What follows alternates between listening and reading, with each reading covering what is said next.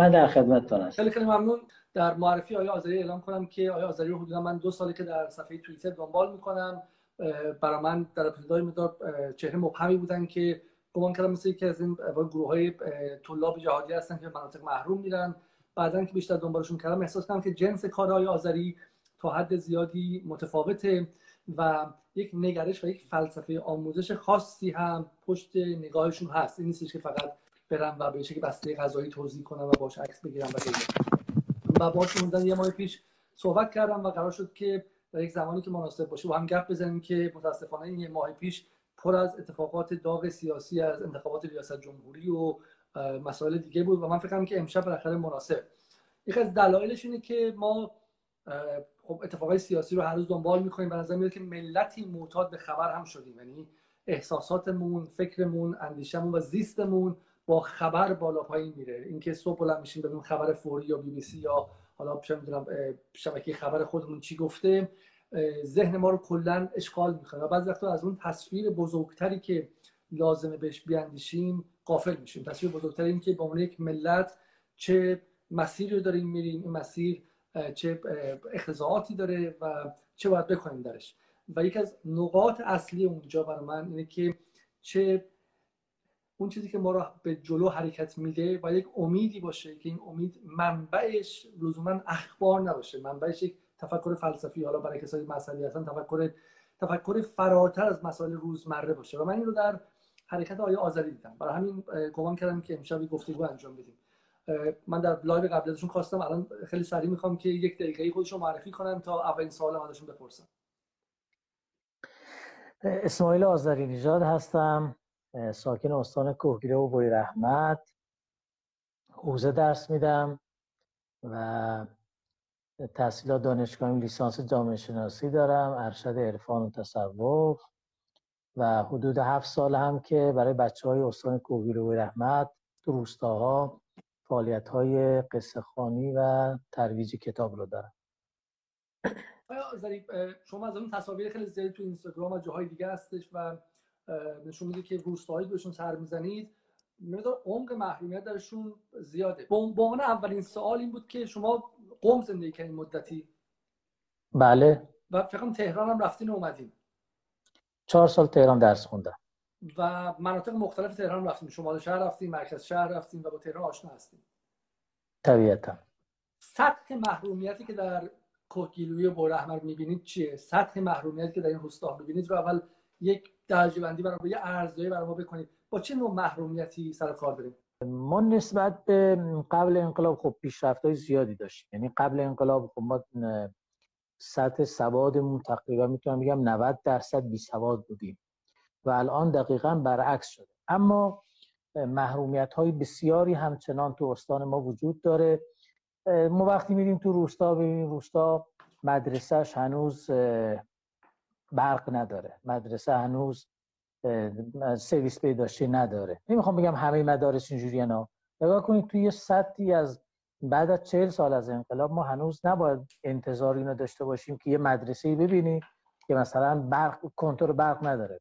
سرویس به سرمایشی گرمایشی نداره. روستا جاده نه جاده مناسب نداشته باشه. روستا هنوز دسترسی به گاز نداشته باشه. مشکل آب داریم. حالا بعضی روستاهامون تو استان کوهگیر بورمد هفته دو ساعت فقط آب دارن. این یه معضل بزرگیه. یا مثلا این روستا هنوز جادهش آسفالت نیست. تو بحث بحث آموزشی ما با مدارسی مواجه هستیم که تنها امکانات آموزشیش فقط یه تخت وایت بورد یه تخت وایت بورد و دو تا میز صندلی هست. یعنی مدرسه نه کامپیوتری داره نه امکانات آموزشی دیگه ای داره هیچی نداره. خب این در واقع اون چیزی که آدم احساس می‌کنه که تفاوت بسیار تفاوت فاحشه و وقتی می‌بینیم که دانش آموز جای ورزش نداره مدرسه حیات نداره بچه ها هنوز تو کانکس درس می‌کنن دانش آموزی که تو کانکس درس می‌خونه احساس مدرسه بودن بهش دست نمیده. تو سرما و گرما اذیت میشه. مدارسی که مال چهل سال پیشه. اینا در واقع اون چیزهایی که حالا تو بحث آموزش ما باش مواجه هستیم و اون عدالت آموزشی که باید باشه نیست متاسفانه. عدالت امکانات آموزشی با این یک از چیزایی که گفته میشه این که بالاخره حداقل در ده سال اول بعد از انقلاب این سال 57 تا حدودا سال 68 69 قبل از اینکه به شکلی پروژه نوسازی آقای رفسنجانی شروع بشه ما تو دوره اول هم جهاد سازندگی رو داشتیم. همین که به نظر میاد که به شکلی نگاه عدالت محورتری بر کلیت نظام حاکم بود. تو اون ده سال آیا اتفاقی نیفتاده؟ آیا مدارسی ساخته نشده؟ یعنی درسته که حرف شما اینه که سرعت توسعه کافی نبوده یا اینکه نه اصلا توسعه کافی نبوده؟ نه من حرفم اینه که سرعت سرعت مناسبی نبوده. وگرنه با سازی مدارس تو مثلا دورای احمدی نژاد خوب بود. و تو این سالهای اخیر با سازی مدارس ما نگاه کنید ما تو بسیاری از مدارس بودجه مدارس صفره. یعنی مدرسه حتی توان خرید یه ماژیک رو نداره. و آموز پرورش از مدارس می‌خواد که در واقع نیازهای مدرسه رو از اولیا کسب بکنه و بگیره. مدرسه ای که حتی نتونه یه ماژیک یک برگ آچار برای ابتدایی ترین وسایلش بخواد از اولیا بگیره این دیگه خیلی فاجعه است. یعنی ما نگاه کنید من همیشه میگم میگم من برداشتم اینه که حاکمیت آموزش پرورش و آموزش براش کمترین توجه بهش می‌کنه. وقتی که ساختمون های مدارس رو می‌بینیم با ساختمون های مثلا خانه بهداشت ها تو روستاها رو. خیلی تفاوت داره. امکانات اونا رو می‌بینیم امکانات اینا رو. وقتی که می‌بینیم که یعنی خانه خانه ما... امکاناتشون بیشتر از مدارسه من, من برداشتم اینه که اینا بهترن بله. و خیلی جاها نگاه کنید بحث اینه که آموزش پرورش به عنوان یه نهاد مهم تاثیرگذار و درگیر با بسیار از خانواده ها وقتی می‌بینید که معلمش به راحتی هر فردی می‌تونه معلم بشه بعد مدارس کمترین امکانات رو دارن. دانش آموزا همیشه درگیر بعضی از مشکلات و کمبودا هستن. این نشون میده که ما به آموزش پرورش و به امر آموزش کمترین باها و توجه رو داریم. و بحث این دولت و اون دولت هم نیست یعنی کلیان کل من وقتی روند رو نگاه می‌کنیم می‌بینیم که آموزش پرورش همیشه مشکل بودجه داشت. همیشه مشکل ما مشکل ساخت ساز مدرسه. نگاه کنید شما اگر خیرین مدرسه ساز رو از سیستم آموزش پرورش هست کنی آموزش پرورش با بزرگترین چالش ها مواجهه. یعنی من احساس می‌کنم که خیرین دارن مدارس رو میچرخونن نه آموزش پرورش. خب حالا یه سوال پس شما میگید که نگاه کلی به آموزش پرورش اینه که بهش بهش رسیدگی نشده از یک حالا این بچه‌ای که اصلا هستن دو, دو تا نکته است. که این بچه‌ها یا احساس عدم عدالت دارن یا اینکه نه شما به عنوان کسی که جاهای مختلف دیدید این عدم عدالت رو احساس می‌کنید. یعنی خود این بچه‌ها به واسطه به واسطه تلویزیون به واسطه مشاهده بقیه زندگی ها آیا مطلع هستن که داره بهشون یک تبعیضی روا میشه یا اینکه نه براشون عادی و طبیعیه؟ چرا متوجه نمیشن؟ وقتی که بچه تلویزیون رو نگاه می‌کنه فیلم های سریال ها اخبار این ور رو نگاه می‌کنه و می‌بینه که تو شهرهای بزرگ امکانات مدارس رو می‌بینه می‌بینه دانش آموز من یه مدرسه رفتم از دانش آموزا خب می‌دونی که تو پایه ششم یه درسی داری به نام درس کار و فناوری. این درس کار و فناوری حالا یه بخشش هنرهای دستی و ایناست یه بخشش آموزش کامپیوتره. بعد وقتی که میری تو مدارس حتی این دفتر رئیس دفتر رئیس مدرسه هم کامپیوتر نداره. بعد یه که دانش آموز می‌گفت آقا ما اصلا نمی‌دونیم کامپیوتر چجوریه با چی روشن میشه؟ اصلا دستمون به کامپیوتر نخورده. خب نه این کودک تا از روستاش که بیرون رو نرفته. همیشه تو روستا بوده یا نهایت مثلا دو تا روستا برتر رفته. بعد تو مدرسهش و تو خونه ها که کامپیوتر نیست تو مدرسه هم که کامپیوتر نیست. این طبیعتا احساس فقر و محرومیت رو می‌کنه می‌فهمی که در حقش داره جفا میشه. چرا؟ حتما این بچه ها می‌فهمن و اینو درک می‌کنن. و در کل ارزم اینه که ما من نمی‌خوام بگم کار نشده تو این سالها. کار شده. اما توقعمون از آموزش پرورش توقعمون از حاکمیت اینه که با توجه به وسعت و جمعیت زیادی که تو بحث تو مدارس وجود داره این باید در واقع توجه جدیتری به امر آموزش میشه اگه میشه اگه میشه ما اصلا قبلش گپی بزنیم. شما با بچه ها زندگی می‌کنید. زندگی شما با با کودکان و با مسئله آموزشه. به عنوان متخصص بپرسم.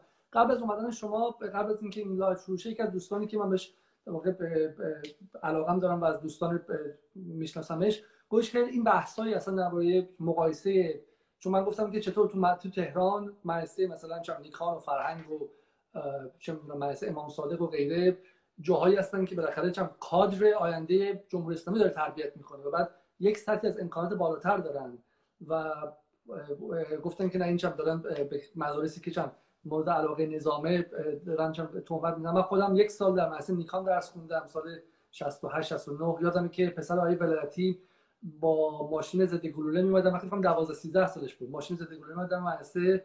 ماها پیاده می‌رفتیم ایشون رو با ماشین ضد گلوله میبردن. سالی که من از مدرسه اون یه سالی که من بودم سال قبلش پسر آقای هاشمی رفسنجانی فارغ التحصیل شد که من تموم که تابستون با اینکه من جزو فکر 5 6 نفری بودم که برای ثبت سال بعد بدون هیچ گونه تشریفاتی چون شاگرد اول شده بودم دوم شده بودم به این برگه سال بالا رفتن رفتن دادن که رفتم خونه پدر مادرم من نمی‌خوام مدرسه برم. مثلا مدرسه به من احساسی میده که من یه جنس دیگه ای ام.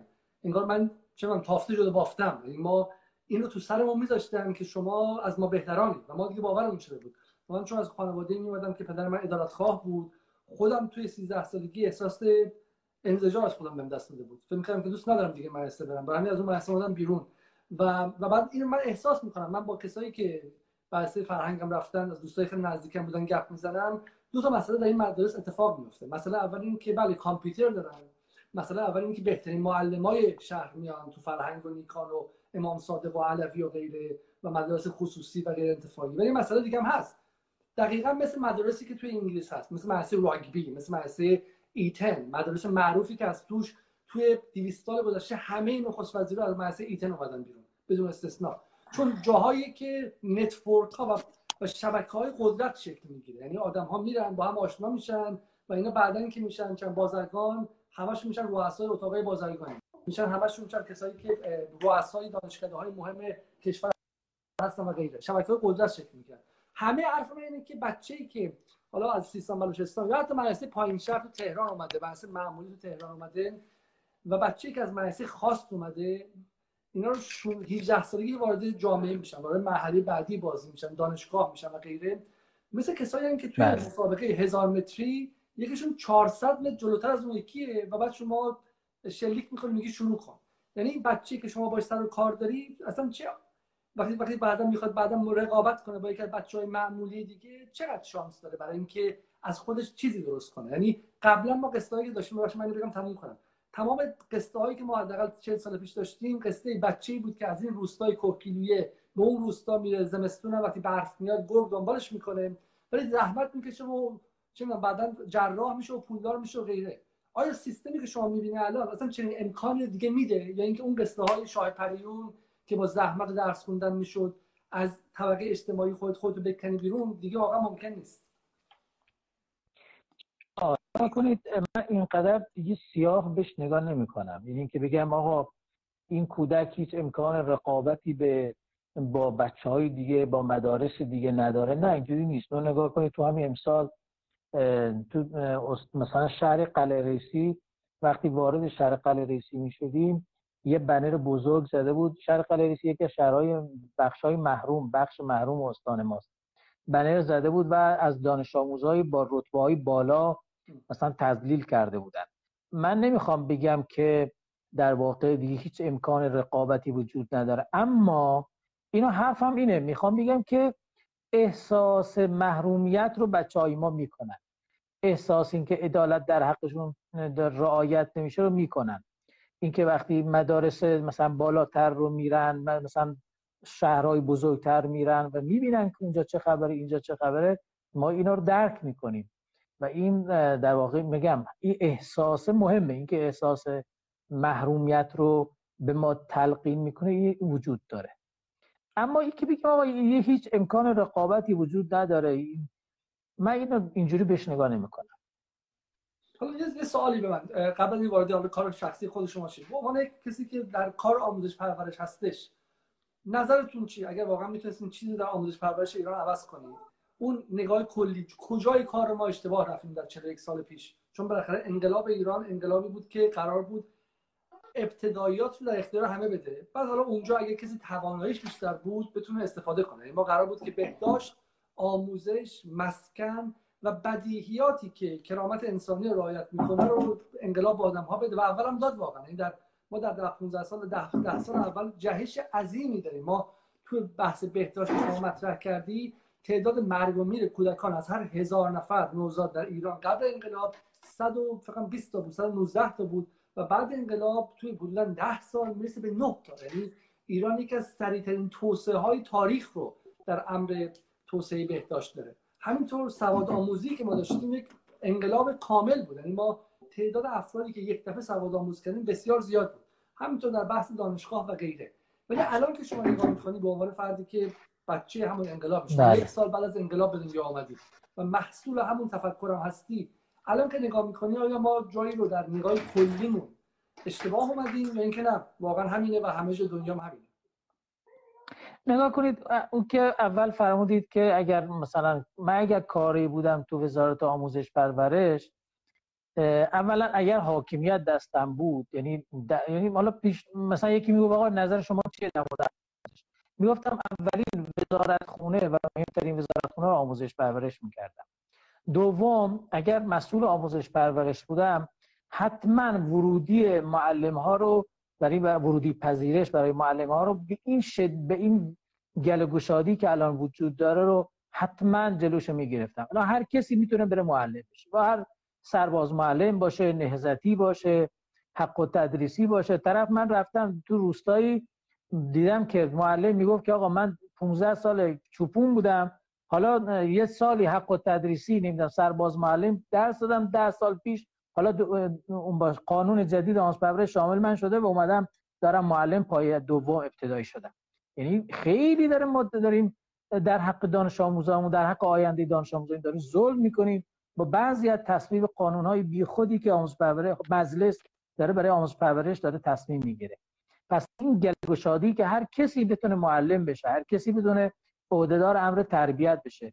حتما اینو جلوشو می‌گرفتم و به معلم ها رسیدگی کافی می‌کردیم. بعضی از این کتابایی که ما داریم این حجم از اطلاعاتی که به دانش آموزا میدیم اینو حتما حذف می‌کردم. این حج این که تفکر خلاقیت هنر تو آموزش پرورش ما تو کتابای درسی ما یا اینکه بگیم یه جور دیگه بگم. بعضی موقع ما تو کتابای درسی یک کم یک کمی یک کمی تغییراتی ایجاد شده دیدیم. اما بدنه آموزش پرورش با این تغییرات همراه و همسو نیستن پس اینو حتما در واقع من تغییر ایجاد درش ایجاد می‌کردم. کتاب های درسی خیلی ضعیفن. یعنی اون چیزی که باید باشن در واقع باعث رشد فکری دانش آموزان باشه نیست. یکی از دوستان از سوئد بود می‌گفت که حجم اطلاعاتی که دانش آموزای ایران دریافت می‌کنن تو نظام آموزشی اصلا قابل مقایسه با نظام آموزشی سوئد نیست. اونا خیلی کمتر در واقع اطلاعات به دانش آموزاشون میدن. اون چیزی که به دانش آموزا میدن فکر و خلاقیته. یعنی در واقع ابزار رو ما باید به دانش آموزا بدیم. میگن که آقا ماهیگیری یاد بده ماهی نده. این هم همینه. فکر در واقع تفکر و خلاقیت و تخیل اون ماتور ماهیگیری است. اما ما چه کار می‌کنیم؟ ماهی دانش دائما به دانش آموزا ماهی میدیم. مثل اینکه دانش آموز رو در واقع اون تفکر و اون خلاقیت و اون استعداد دانش آموز رو بی توجه بهش هستیم انکارش می‌کنیم. میگیم تو فکر نکن بذار من بهت اطلاعات بدم. یعنی خلاقیت رو داریم حس می‌کنیم فکر رو داریم حس می‌کنیم. اطلاعات فقط می‌خوایم بهش بدیم. خب حالا برگردیم به اسماعیل آذری نژاد. اینکه شما گمان می‌کنید تو این 6 سال چقدر تغییر به وجود آوردی و و فایده کاری که می‌کنی؟ اولا بگو که چه کار می‌کنی؟ چون خیلی سوال می‌کنن که اسماعیل آذری نژاد برای بچه‌هایی که کفش ندارن و لباس گرم کافی تو زمستون ندارن یا چه بهداشت کافی ندارن میره واسهشون قصه می‌خونه. این کار آیا به نظر شما اطلاف وقت نیست؟ آیا اینها نیازهای ضروری تری ندارن؟ نگاه کنید من یه دفعه یه روستایی رفتم به یه مادری کتاب می‌خواستم بدم و وقتی کتاب قصه بهش دادم گفت که نپذیرفت. گفت بابا من آب ندارم بخورم تو داری کتاب به من میدی؟ و دیدم که حرف به ظاهر حقیه راست میگه. چرا اون حق حقوق اولیش در واقع اینجوری بگم نیازهای اولیش برآورده نشده مشکل داره. حالا من دارم کتاب بهش میدم. من گفتم که نگاه کن من مسئول آب نیستم. من در توانم نیست که آب برای روستای شما بیارم. نهایت اینه که یه اعتراضی بکنم. یه توییتی بزنم که آقا تو فلان روستا مثلا این مشکل داریم به گاهی اوقات این کارو می‌کنم. اما صدا اون به جایی نمی‌رسه. یعنی توجهی نیست. اما اون چیزی که از دست من برمیاد اینه که آقا این دانش آموز شما این کودک شما سوادش کمه. خلاقیت نداره. تفکرش روش نکرده کار باش نشده. من اینو می‌تونم انجام بدم. این در آینده الان دانا بشه که در آینده توانا بشه که خودش به فکر خودش باشه. اگر الان بچه شما بی سواد بمونه اون نمی‌تونه رقابت کنه فردا با یه بچه شهری. الان در ابتدایاتش مونده. من نمی‌خوام بگم ناجی هستم. من نمی‌خوام بگم کار بزرگ دارم انجام میدم.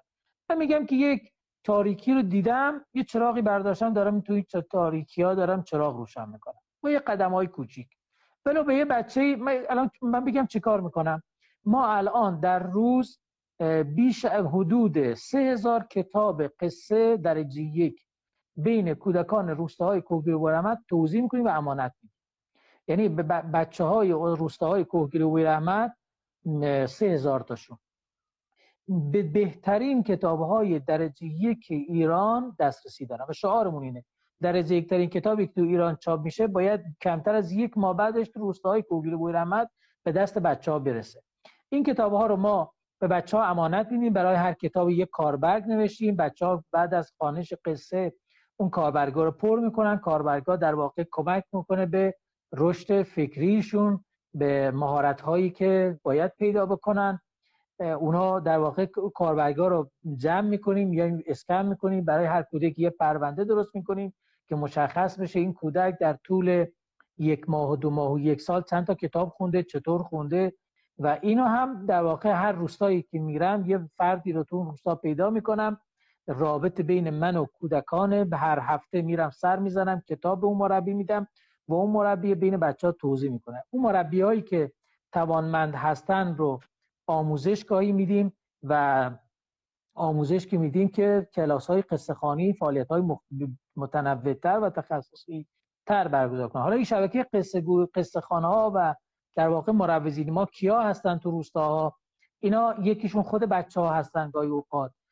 مادرها هستن دخترهایی هستن که ترک تحصیل کردن و تو روستا هستن یا نه اصلا درس خوندن تحصیلات دانشگاهی دارن تو روستا بیکارن و الان دارن با بچه ها بازی می‌کنن قصه می‌خونن.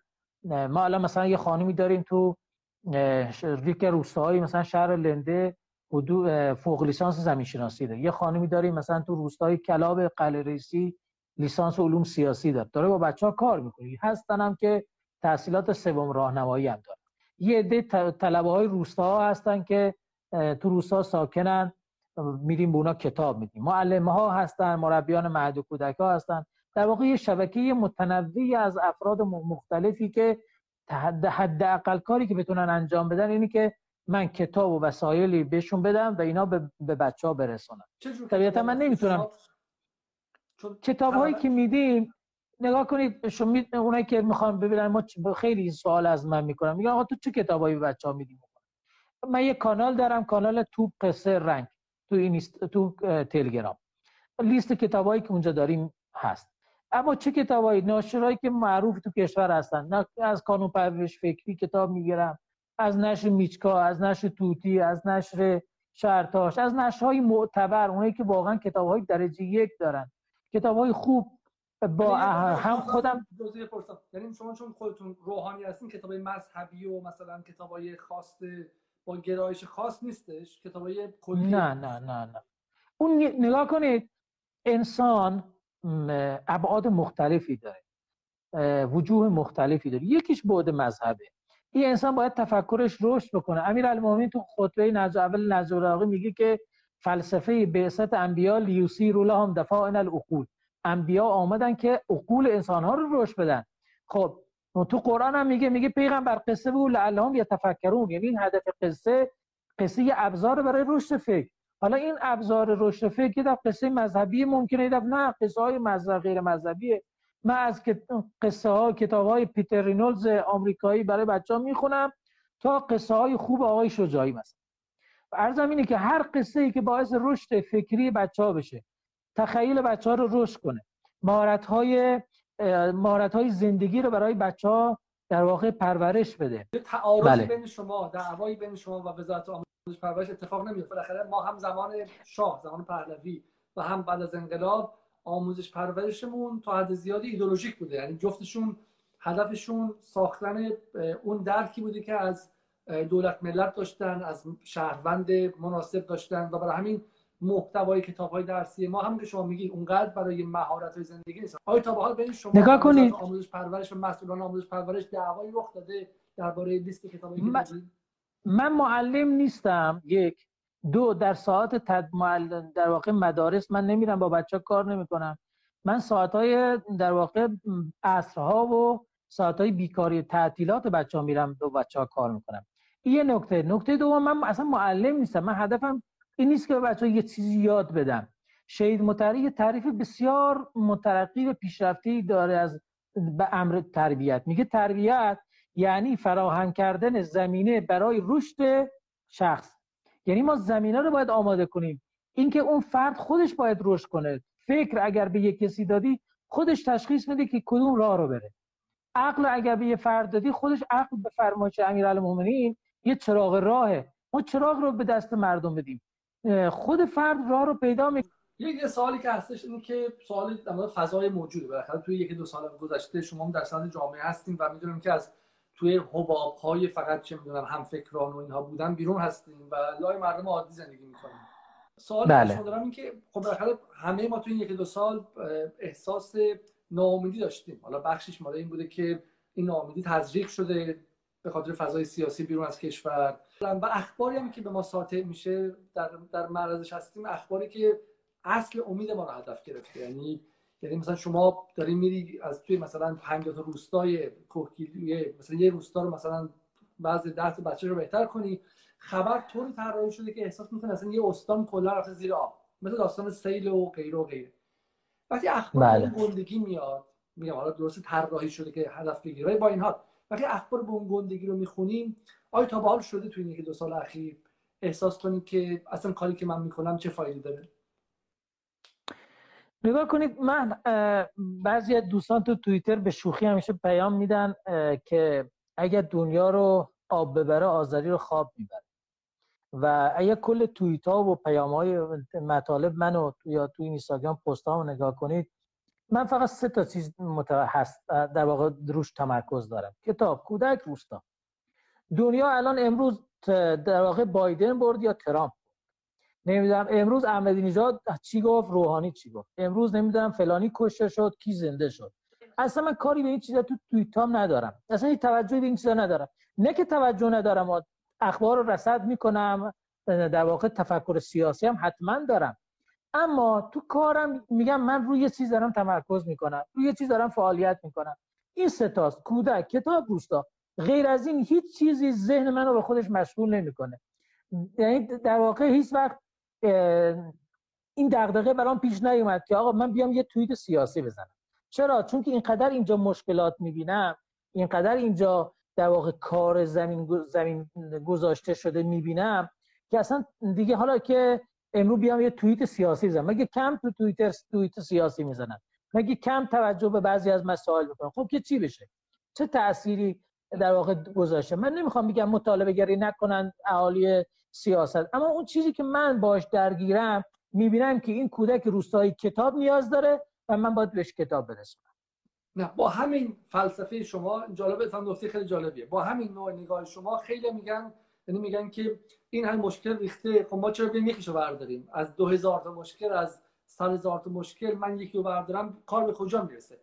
شما جالبه که از همین تفکر به راه برعکسش رسیدید. یعنی وقتی نگاه می‌کنه این هر مشکل از آب تمیز نیستش توی چه خراسان خوزستان الان هوای تمیز نیستش توی جای دیگه. یعنی خود جالب برای من توییتری که گفتی خیلی جالبه چون تو توییتر من timeline رو که پایین میرم به وسطش که می‌رسم دیگه واقعا بعضی وقتا می‌خوام گریه کنم. یعنی فکر می‌کنم که حالا اینستاگرام فضای به نسبت ترتمیزتر و یه مقدار نرم و بله. صورتی تریه ولی خب توییتر خط مقدمه. یعنی تمام نیروهای سیاهه. تمام نیروهای خب عمدن سیاهه. یعنی عمدن اخبار طوری طراحی می‌کنن که میگم اصل امید به زندگی رو از بین ببره. و من خودم که این کار هستم وسطش که می‌رسم دیگه بعد اصلا کم میرم. بعد به توییت شما که می‌رسم احساس می‌کنم که اصلا توی دنیای دیگه زندگی می‌کنید شما. یعنی نه اینکه مثلا خوش و خورم باشه با عکس غذا و شیرینی و چه می‌دونم کافی تو تو کافی شاپ گذاشته باشه نه. اون عکس بچه پاورهنه رو داری می‌ذاری اینا. ولی با همه و محرومیت حرکت رو به جلوه.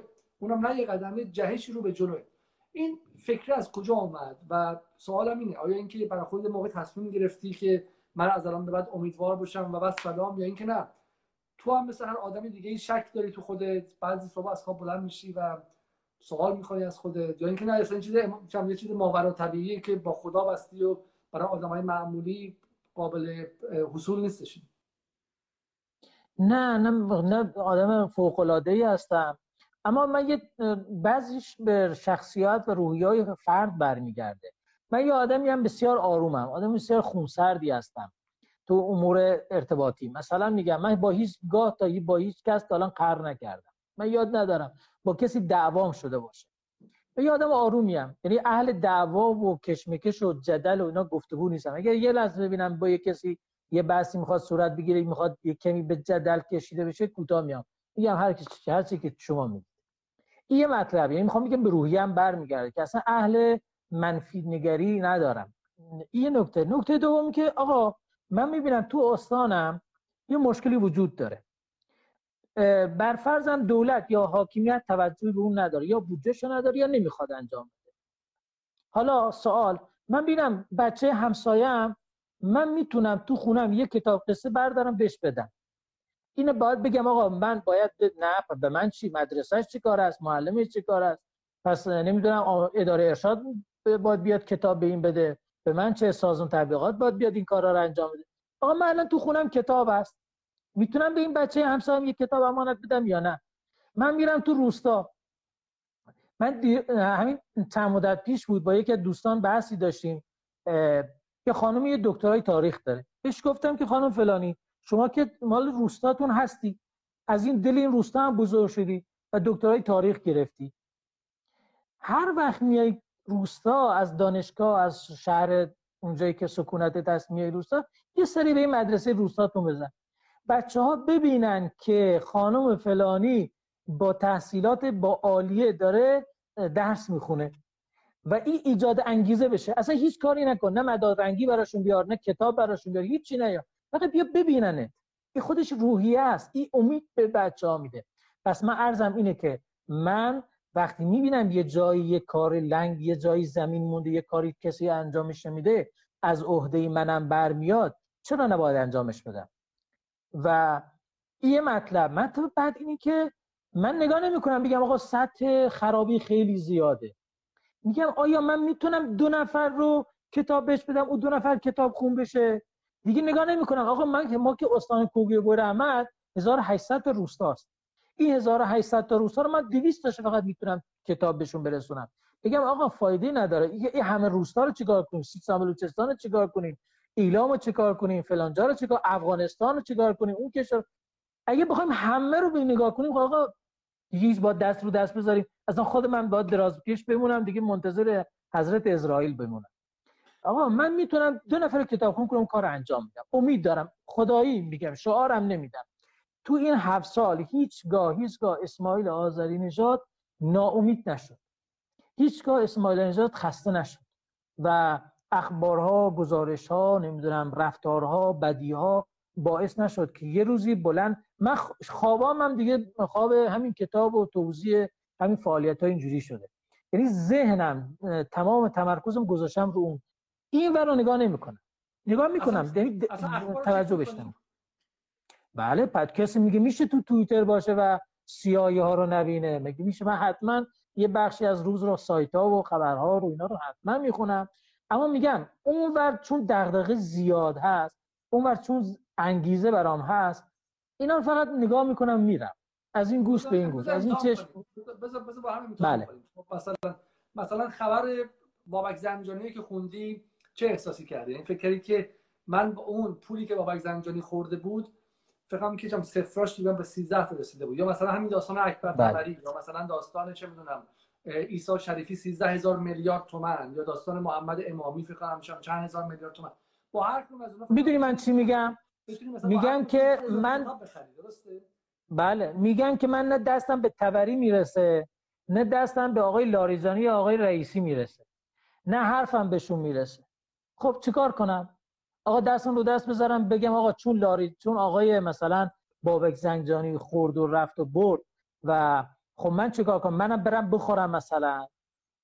من میگم آقا او برد. دستم به هیچ کدومش نمی‌رسه. من که می‌تونم یه کار متفاوت تری انجام بدم. بله من, من چند تا راه دارم. یا بلند شم شعار بدم سر کنم تو توییتر توییت بزنم حرفای سیاسی بزنم. یا اینکه خودم بلند شم برم بخورم و بزنم و از همون کارا بکنم. یا اینکه نه بیام یه راه دیگه رو انجام بدم. آقا من می‌تونم آیه قرآن داریم. قرآن میگه که تغییر جامعه از فرد شروع میشه. امیرالمومنین هم حدیث داره. میگه آقا تو زمانی می‌تونی دیگری رو تغییر بدی که اول خودت تغییر داده باشی. من زمانی می‌تونم جامعه ما تغییر بدم که اول از خودم شروع کنم. خودم که شروع کردم دیگری هم شروع می‌کنه. پس اینکه انتظار داشته باشیم که همه باید خوب بشن تا من بیام خوب بشم این شدنی نیست. کدوم کشور دنیا هست که هیچ مشکلی نداشته باشه؟ بله تو کشور ما تا دلت بخواد مشکل و فساد هست. من سوال به این سوال به این بپرسم.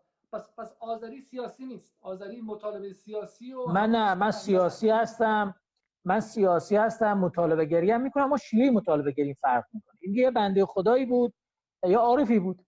رفته بود خلاصه خونه خدا و هی راز نیاز می‌کرد. بعد یکی بهش گفته بابا تو که هم با خدا معنوسی که همه خود شب و روزت عبادت می‌کنی هیچی نداری. میگه بعد این پیران پارش گیره گفت بابا این که من هی میگم الهی شو الهی شو صد تا فوش بدتر برای خدا. و خودش می‌فهمه که من هیچی ندارم. با خودش به فکرم باشه.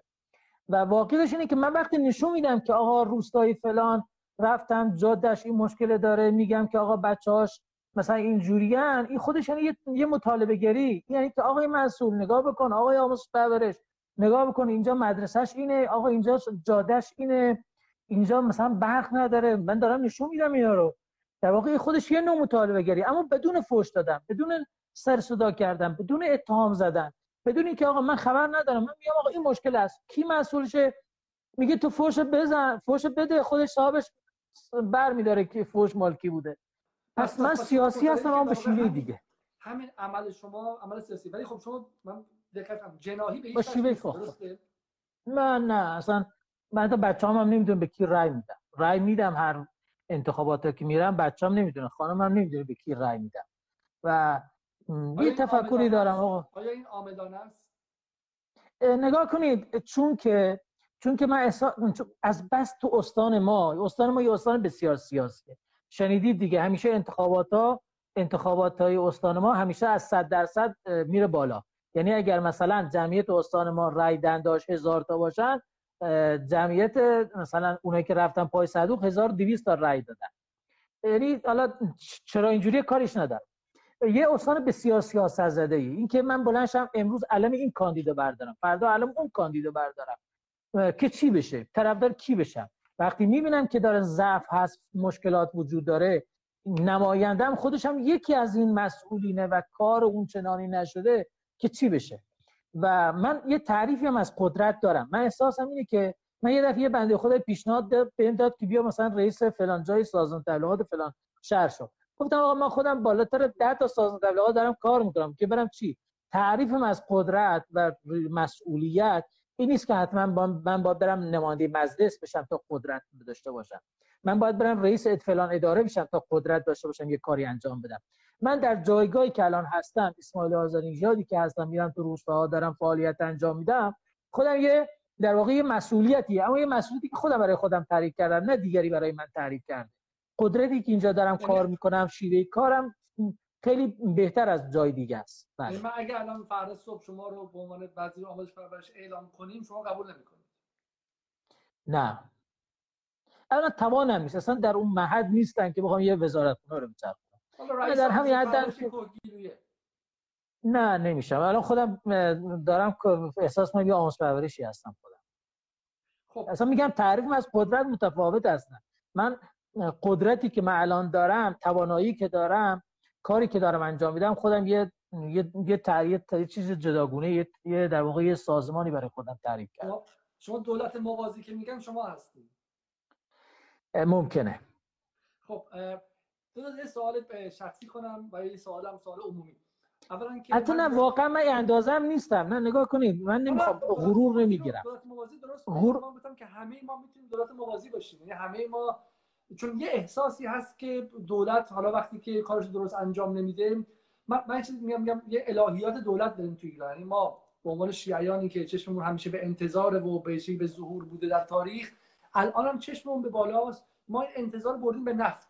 چشممون به بالاست که دولتی بیاد نفت رو بفروشه به ما تحصیل بله. کنه و اگه این کار انجام نده ما هم دست به دست بذاریم. و و این حالت یک جامعه فلج و منفعلیه که دولت به عنوان پدرش به عنوان چه خدایی که از بالا قراره که ابرها رو باور کنه بعد این امکانات رو بهش بده. حالا دولت این کارو نمی‌کنه. اصلا دولت فشل. اصلا دولت فاسد. بره دولت اصلا ناتوان بخواد تحریم. به هر علت این اتفاق نیفتاده. وظیفه جامعه در کنارش چیه؟ یه نکته اینه. ولی دو تا مسئله است. اینکه شما معتقد نیستید که ما اصلا کلا دولت رو ول کنیم به امان خدا و بگیم که اصلا فقط مردم. نه نه نه. چرا؟ وظیفه حاکمیتی که امکانات نظام چینی ها و خیلی کارا دست حاکمیت دولت مجلس اونا باید بیان کارا رو انجام بدن. من چرا اصلا بلنشم برم تو روستا برای بچه ها قصه بخونم؟ اصلا آموزش پرورش باید تو مدارس کتابخونه داشته باشه کتاب به بچه ها بده قصه جز برنامه‌هاش باشه. اصلا من چرا آذری بلند باید بره تو روستا؟ این کار من نباید انجام بدم. اصلا چرا مثلا فلان نهاد غیر مثلا چیز بره تو روستا مثلا آب برسونه؟ اصلا این کار دولته. چرا دولت داره اعمال کاری می‌کنه که فلان نهاد نشد. الان اولش گفتیم که من وظیفه خودم انجام میدم چی دولت بکنه نکنه. نه نه نه. من حرف نه نه من نه من حرفم نمی من میگم که آقا این دولت رو نباید بیخیال ازش بشیم. باید مطالبه گری ازش بشه. اما حالا نمی‌کنه.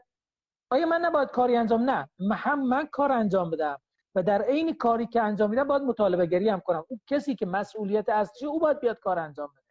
اما حالا انجام نمیده. من انجام ندم. نه. انجام بده. اما مطالبه گری هم انجام بده. نکته این که شما نگاه خیریه ای نیستش. چون یه نگاه خیریه داریم. من اصلا خیلی هم تو ایران هست. اصلا مخالف هست. هم تو ایران هست. شکل سلبریتی مانند و گرفتیشو داریم ما که چه می‌دونم میرن با بچه های فقیر عکس می‌گیرن. شکل مذهبیش هم خیلی باب شده. تازگی ها اصل و اساسش هم آمریکاییه. تو آمریکا بیل گیتس میاد دنیا رو چپاول می‌کنه. یه خورده ریزش هم بعد میاد تو آفریقا بچه ها رو بهشون آب و واکسن میده. آقای رئیس گوگل همینطور حتی کارخونه اسلحه سازیش میاد بمب می‌سازه رو سر بچه یمن میریزه بعد میره خیریه می‌زنه و چه می‌دونم به کودکان فقیر و یتیم هند کمک می‌کنه. شما نگاه نگاه خیریه نیست درسته؟ من اصلا مخالف این سیستمم. اینکه بلند شیم بریم بسته غذایی بین مردم بدیم که نمی‌دونم لوازم تحریر بین مردم بدیم. اصلا توقع ایجاد شده. مردم مثلا من وقتی روستا میرم یه آدم غریبه که روستایی می‌بینن بعضی روستا بعضی روستاهایی که محرومن با عادت کردن به گرفتن. همین که میگه آقا چی برامون آوردی؟ آقا چی داری؟ معلم میگی که آقا پدر برای بچهش کفش نمی‌خره. میگه آقا انشالله کمیته امداد میدم بهزستی نمی‌دونم هلال امر بسیط سپاه اینا بیان به بچه ها اینا رو میدن. آقا چرا اینا داره میدن؟ چرا این نباید پدر توانمند باشه که برای بچهش کفش بخره؟ و این خیریه اداره کردن کشور کمیته امدادی کشور اداره کردن این بزرگترین آسیب به کشور ما وارد کرده. اصلا کمیته امداد چیز خوبی نبود برای کشور ما واقعیتش. یعنی کمیته امداد باید میومد الان میگم میگن مثلا میان اشتغال زایی می‌کنه از این کارو می‌کنه اما اون چیزی که ساختار کمیته امدادی این واقعیتش الان نیست. هلال امر داره بسته غذایی توزیع می‌کنه. نمی‌دونم شبکه بهداشت داره بسته غذایی میده. نمی‌دونم سپاه داره میده بسیز میده آموزش پرورش میده حوز علمی میده. همه جا دارن داره میدن آقا ما کشور داره خیریه ای داره میشه. چرا من مردم رو عزت و نمی‌دونم بزرگیشون رو داریم لگدمال می‌کنیم که منتظر باشه که بریم تو روستا؟ اونم علنی و عمومی. علنی و عمومی. از به خود شما سلبریتیات بگیر تا افراد عادی. یه خانمی تو تو شهر ماست میگه آقا من هر ما یه مرتبه بلند میشم لباس از این ور جمع می‌کنم می‌برن تو فلان روستا بریم مردم توضیح می‌کنم میگم بزرگترین خیانت داری به این مردم می‌کنی. آقا این مردم عزت داشتن. شما داری عزتشون لگدمال می‌کنی با این کارا. آقا بلند میشه بعد نشون هم میدیم. میگه سالن بزرگی رو با افتخار نشون میدیم که خیلی شیک و قشنگی بسای غذایی مواد غذایی رو هم نشون میدیم که داریم میریم یعنی ما کشورمون اینقدر بدبخت توش هست که داریم همه رو داریم هی همه هم نشون میدن که آقا ما داریم توضیح می‌کنیم. این در واقع من این شیوه رو نه, نه انجام میدم و نه قبول دارم. چون که عزت رو داریم لگدمال می‌کنیم چون داریم نمای توضیح فقره نه توضیح ثروته نه توضیح عدالته. آقا عدالتش رو حقش رو بهش بده. چرا داریم داریم منت سرش می‌ذاریم که یه بسته غذا یه پوشاک یه لب لوازم خرید بهش میدیم و شما خیلی هم اصرار دارید که وقتی کسی کمک می‌کنه یه شرایطی داشتید. با این شرایط توضیح بدیم فقط. اگر کسی کمک می‌خواد بکنه من نگاه کنید مثلا میرم توی الان شیوه ارتباطی که با افراد من تو کتابخونه که تو دهدشت دارم کتابخونه ویژه کودکی که دایر کردیم یه اتاقش پر از وسایل تزیینی بچه هاست مثلا میرم توی روسایی خانم میگه که آقا بچه من من مثلا شوهرم فوت کرده سرپرست خانوارم بچه دارم نمی‌تونم زندگی دار کنم. میگم آقا خانم می‌تونی مثلا از این گنبولا و از این وسایل تزیینی محلی قدیمی اشایری درست کنی؟ میگه بله. میگم درست کن من پول بهت یا آقای یه خانمی یه دفعه اومد یه حدود صد خورده کارت هدیه به من داد. گفت اینا رو به نیازمندا توضیح کن. من گفتم خانم فلانی من اینا رو به شیوه خودم توضیح می‌کنم. گفت یعنی چی؟ گفتم من نمیام مفتی بدم دست مردم که تنبل بشن و گدا پروری باب بشه. میگم خانم بلدی مرغ پرورش میگی بله. میگم این کارت هدیه 200 هزار تومن 5 تا مرغ بخر و اگر پنج ماه دیگه 6 ماه دیگه این مرغا رو کردی 20 تا دوباره میام دون و مرغ هم بهت میدم یعنی در واقع همون به جایی که بیام بسته غذایی بهش بدم که همیشه عادت بکنه یا میگم وسایل محلی درست کن میگم ترشی درست کن میگم برو فلان نمی‌دونم مرغ پرورش بده گوسفند میگیم کمکت می‌کنیم گوسفند میدم در واقع خرید کن و پرورش بده. اینجوری باید بریم جلو. من نمی‌خوام میگم که دارم خیلی افراد اینجوری با چیز میگم میگم آقا دو نفرم که می‌خوام کمک کنم با این شیوه دارم پیش میرم. یکی از سوالی که از من شده بود این بود که آیا به بچه ها مطالبه گری هم شما یاد می‌دید یا اینکه فقط نه مثلا آموزش کتابه. که آیا به بچه ها در واقع نسلی که دارید, دارید تربیت می‌کنید کسایی هستن که بعدها پرسش های اساسی هم خواهند کرد؟ اصلا تمرکزم یکی از فعالیت اصلی ما پرسشگریه. تقویت کتابایی داریم در زمین که آقا اصلا بچه ها باید پرسشگر باشن. باید تفکر نقاد داشته باشن. تا کسی که تفکر نقادش رشد کرده باشه این به هر چیز رو به راحتی نمیپذیره. میگه آقا اینو بهش میگه. میگه آقا چرا اینجوری شد؟ چطور اینجوری گفتی؟ این اصلا چیه؟ در در واقع این روحیه پرسشگری و این تفکر نقادش نمی‌ذاره هر چیزی رو بهش تحمیل کنن و هر چیزی رو بهش بقبول یک سوال دیگه این که چطور می‌تونیم با شما همکاری کنیم طرح اشتغال زایی لطفا ارائه کنید؟ و حالا بحث عملی که آخرش بهش می‌رسیم و من نمیگم بیاید با آذری کمک کنید. من نمیگم با آذری کمک کنید. میگم آقا هر جایی که هستی ولو تو شهر بزرگ شمال تهران. دو تا بچه می‌بینی که مثلا کتاب دسترسی بهش نداره و اون بچه همسایه دو تا کتاب بده مثلا میگم می‌بینی یه کسی تو فامیلت هست نزدیکان و آشنایت هست واقعا مشکل داره. آقا یه جوری توانمندش بکن. من بلدم نقاشی یاد بدم. آقا نقاشی به دو نفر بده. معلمی اصلا اصلا کار خیریه هم انجام نده. معلمی کار معلمی تو خوب انجام بده. حتما نیاز نیست من بلندشم برم تو سیستان بلوچستان و کوگیر و احمد یه کار خیریه انجام بدم. همون کاری که انجام میدی خوب انجامش بده. اصلا هیچ کاری انجام نده. هیچ خیری هم انجام ازت نده. یکی از یک سوالا اینه که چطور میشه اینو کشوری کرد؟ آیا شما شبکه کشوری دارید یا اینکه نه فقط خودتی و دوای شهر کنید دو تا کار داریم انجام میدیم. یکی که توی استان کوگیروان تمرکزم هست. اما در این حال دارم مثلا میگم اسم نمی‌برم. یکی دفتر یکی مراجع به من زنگ زد گفت که آقا می‌خوام همین فعالیت رو توی دو تا استان انجام بدیم. یه مسئول یکی از حوزه های بزرگ کشور به من زنگ زد گفت که این فعالیتات خوبه بیا فکر و مشاوره به ما بده بتونیم طلبه هامون رو درگیر همین فعالیت های اینجوری انجام بدیم. یا مثلا اردوهای جهادی دانشگاه های مختلف اردوهای جهادی دارن میرن تو روستاها. قبلا فقط مثلا فعالیت های ساخت ساز داشتن. حالا میگن آقا ما می‌خوایم همین کار قصه خانی رو انجام بدیم. چیکار کنم؟ من میرم مثلا یه رو دو روز آموزششون میدم یادشون میدم. یا مثلا گروه های مجازی همین الان تو سه تا استان رو دارم پوشش در واقع کارهای فکریشو کمکشون انجام میدم که در همین کارها رو انجام بدم. اما تمرکز اصلیم رو کوگیرو برم خب ایدئال شما چیه تو کارتون؟ یعنی آخرش امیدتون چیه؟ ایدئال هم اینه که همه بچه ها کتاب بخونن. همه بچه ها اهل فکر همین. بیشتر از این فعلا توقعی نداره آیا توضیح کتاب بخواد همکاری آموزش پرورش یا اینکه خب، این وظیفه آموزش پرورش هست. وظیفه کانون پرورش فکری هست. یعنی کار رو کانون پرورش فکری در واقع انجام باید بده. کتابخونه سیار داره اینو توسعهش بده. الان مثلا تو شهر ما کانون پرورش فکری فقط یه تو استان کوگیر یعنی تو شهرستان شهر ما دهدش با یه کانون پرورش فکری داریم. با یه واحد سیار. در حالی که مثلا خب ما 1800 تا روستا داریم. حالا یاسوس داره دو تا واحد سیار اما دهدش جمعیت روستایی زیاده. خب این اگر کانون پرش فکری بودجهش زیاد بود می‌تونستن در واقع به جای یه سیار 50 تا واحد سیار داشته باشن که آذری بره یه کار دیگه انجام. این سوال این که وقتی با مراجع با دفتر مراجع در حوزه علمی کار می‌کنید آزادی عمل بهتون میدن؟ یا اینکه باتون همکاری من کار نمی‌کنم. من کار نمی‌کنم. من به هیچ دفتری به هیچ سازمانی به هیچ خیریه وابسته نیستم. هم آذری نژاد تنها هستم. اما اونا مشورت از من خواستن. گفتن آقا چه کتابایی می‌خونی؟ اومدم نشستن دو ساعت نشستم باشون حرف زدم. که آقا شما هدفتون تبلیغ دین یکی از اهداف انبیا پرورش عقل بوده. یکی از اهداف انبیا این بوده که پیغمبر با بچه ها بازی کرد اینم یکی از شیواست. فکر نکنید که تنها قرآن یاد دادن و احکام یاد دادن این تنها کار دینیه. نه اگر پرورش فکر دادی اگر نمی‌دونم در واقع خیالی بچه رو رشد دادی اگر بچه نقاشی کرد اینم در واقع چیه؟ اینم کار دینیه. فکر نکن تنها قرآن آموزش دادن و احکام آموزش دادن این کار دینیه. اینو بهشون صحبت کردم قانعشون کردم من در واقع این کار انجام میدم. خب سوالی که چرا شما با نهادسازی مخالفید؟ یعنی چی؟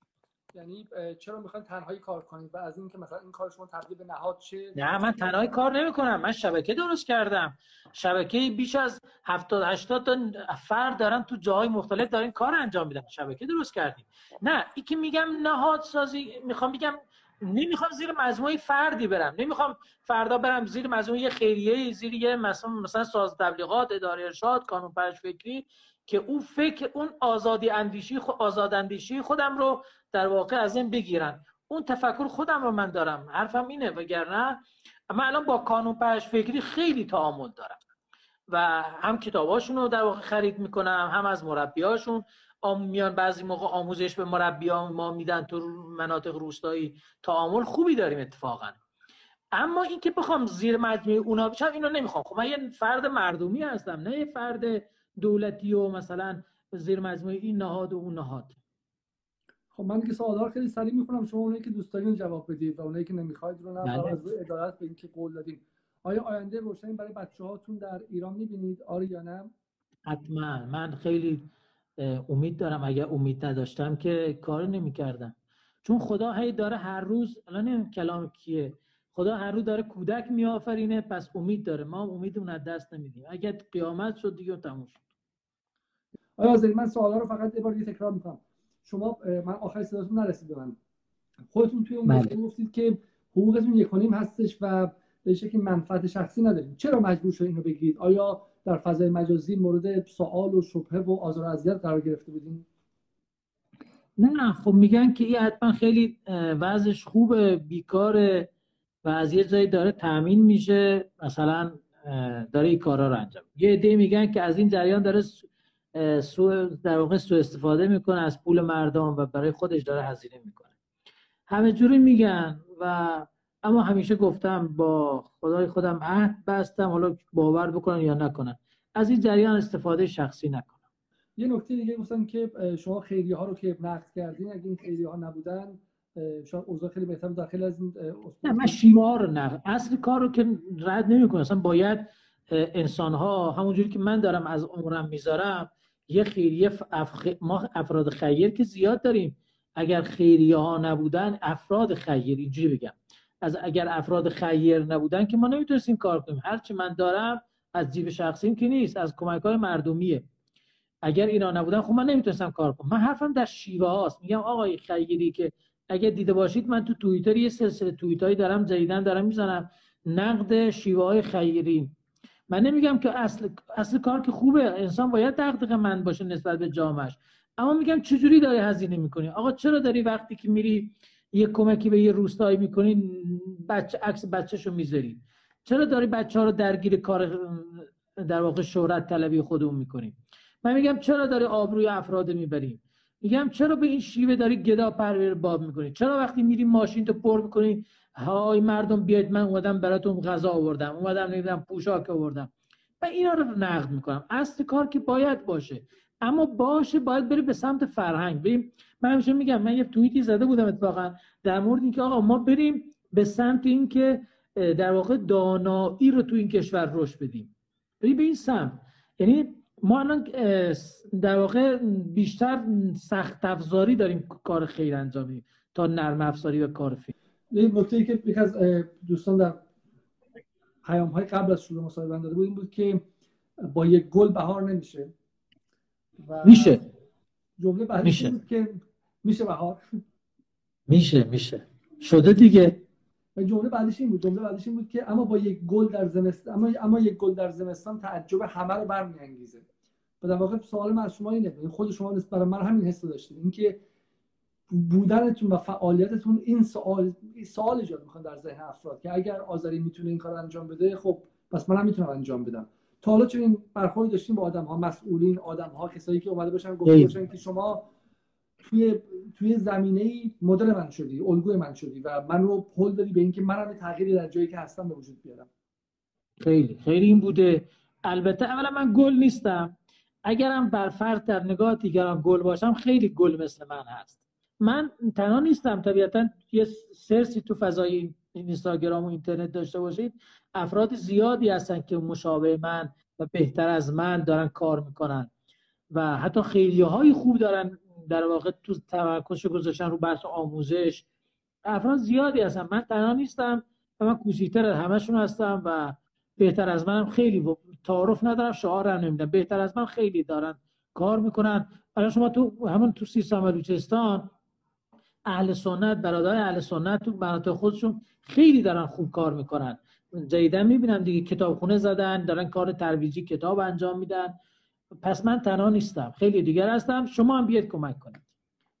شما یه نوعی یعنی مخاطبی اینکه این آذری ها حالا همه اینها با هم دیگه.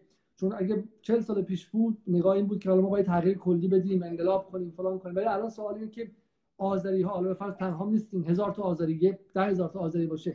سمت و سو قرار چی باشه؟ قراره که کی چی رو درست کنه؟ با چه الگویی؟ با چه نگاهی؟ آیا شما یک ابر روایت هم در ذهن دارین؟ یا اینکه نه میگی من همین من هیچی در ذهن برای کلیت کشور ندارم توانم ندارم فقط می‌تونم دو تا کتاب دست بچه ها برسونم. اصلا نمی‌دونم چی می‌خواد بشه تو این کشور کی می‌خواد بیاد کی می‌خواد بره الان کی می‌خواد کاندید بشه.